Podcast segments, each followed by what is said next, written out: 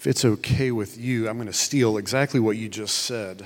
Um, hey, Liz, could you go ahead and put up my uh, slide? Um, I'll only keep you guys for another hour, I think. What's funny?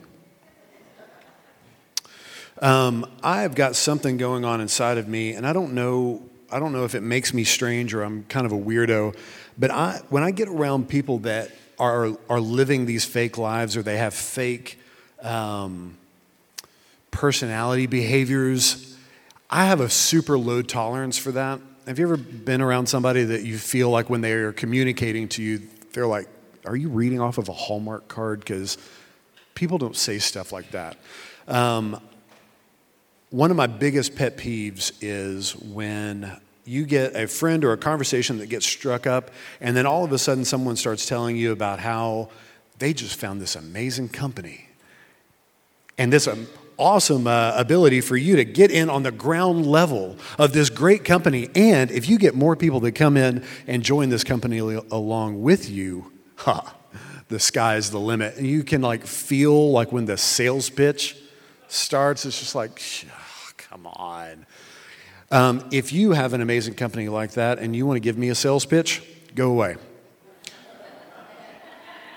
I love you. I don't love your sales pitch. I don't love your fake uh, personality types. I don't love the masks that we wear. And in the church, we have a really hard time to not putting, putting on those masks.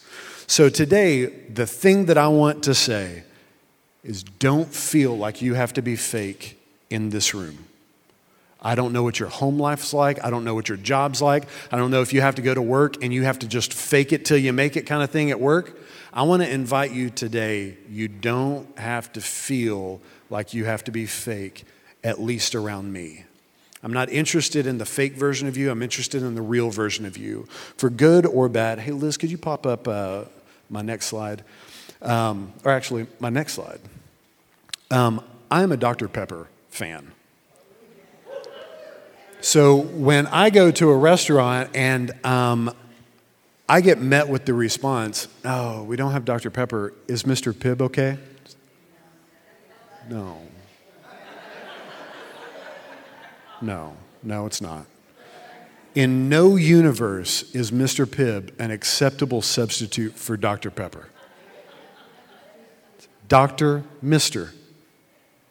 Dr. Pepper went to college. What'd you do, mister? Tastes bad. Or what's worse yet was when someone says, Is cherry Coke okay? Why, why would you think that cherry Coke is a substitute for Dr. Pepper?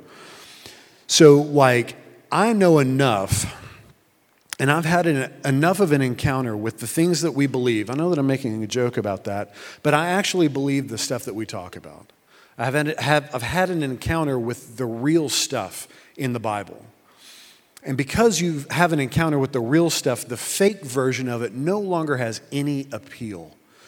Like when you bump into people that like feel like they're having to fake their Christianity, all it means is like, well, you've never been around the real stuff. And you can feel it when someone's faking their life, it's just like, you don't know what it's like to, to live it for real. And I'm not saying that just because I have this aversion to, to fake lifestyles or fake behaviors that I believe that what I've got in front of me is real all the time. I'm not saying that I never have any doubts or I never struggle with unbelief about Christianity, because anybody that says that they've never doubted their faith has either not walked on that road long enough or not engaged it deep enough to understand what they're talking about, or they're lying to you.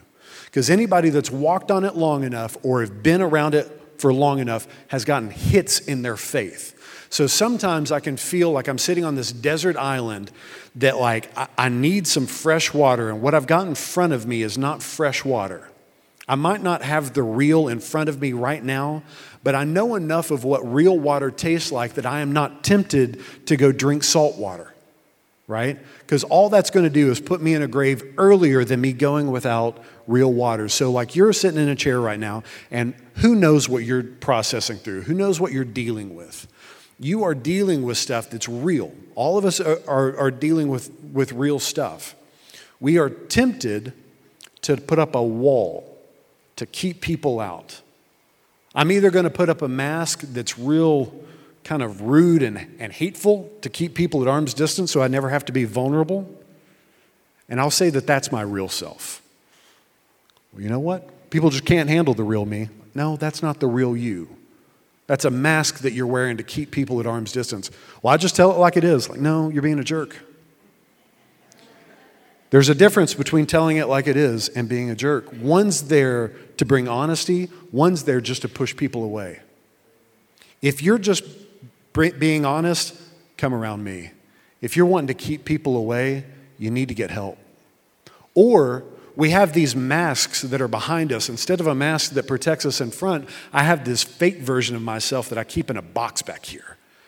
And I define my identity, who I am, based on the worst mistake that I've ever made, or based on your internet browser history, or based on what's happened to you in the past. But I keep that person locked away. And I think, well, I can't ever, ever let anybody know the real me. Because if they ever find out the real me, they'll never want to be friends with me again. But that's not the real you either. So, the real you is not this mask that you wear to keep people away. The real you is not this uh, lifestyle of poor choices. The, I've been around enough real people to know that when we ever find the real us, it is more impressive than we could ever imagine. But how in the world do I know the real me? You know, some of us have kept the, our real selves locked away for so long that we wouldn't even recognize it if it ran into us. So what do we do? Like we're kind of we're kind of trapped there. If I don't know the real me, how in the world do I ever discover the real me? Well, imagine that you're, um, you know, some like abused dog. Everybody's seen like uh, the Sarah Michelle or not Sarah Michelle Gellar. What's what's her name? Sarah McLachlan. That's it. You know, we've got arms of an angel, like little puppy dog.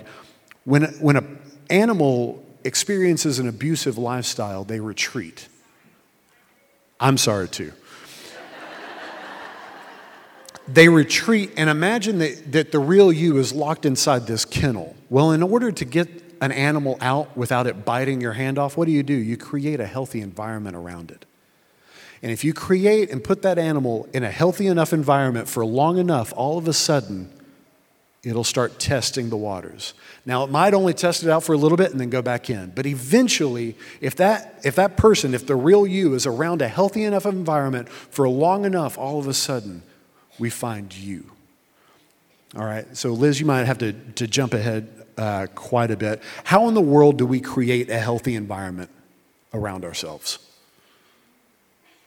To coax the real us out. Well, number one, please, y'all need to deal with your past trauma. It's not fun, it's not exciting, it doesn't look good on the refrigerator.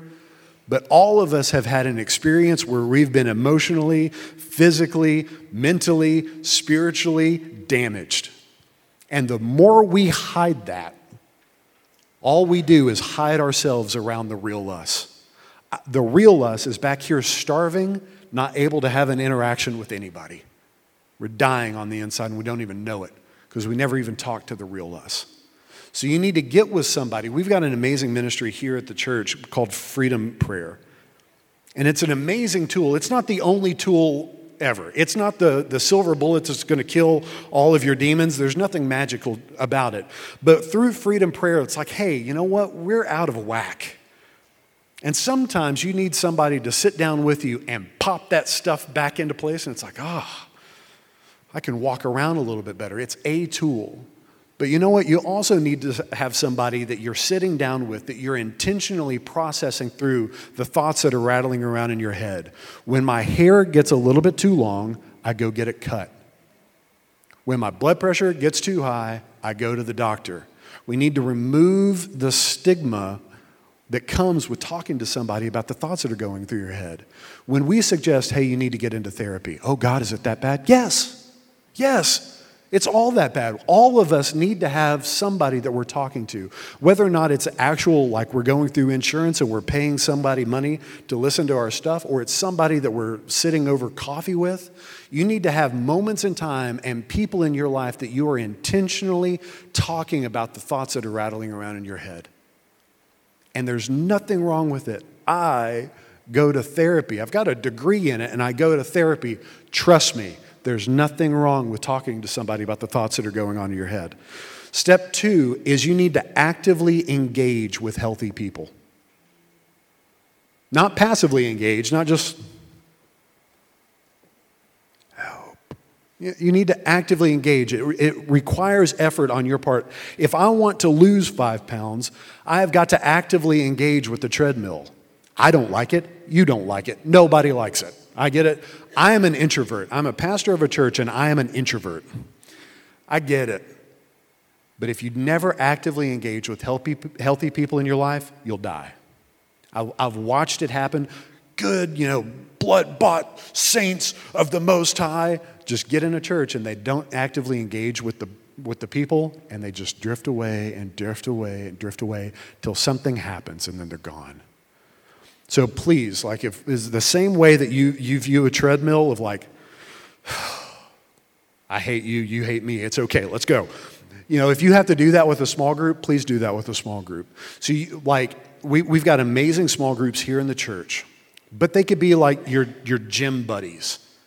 They could be a running group. And Pastor Paul is wanting to start a, a, a crew that's running around again. Start somewhere where you can sit in the same room with people that aren't going to judge you. And this is not the people that are trying to get you hammered at the bar every weekend because they're the only ones that understand the real me. No, they don't. They don't understand the real you. You need to get around a group of people that are actively engaged in bringing out the best qualities of you.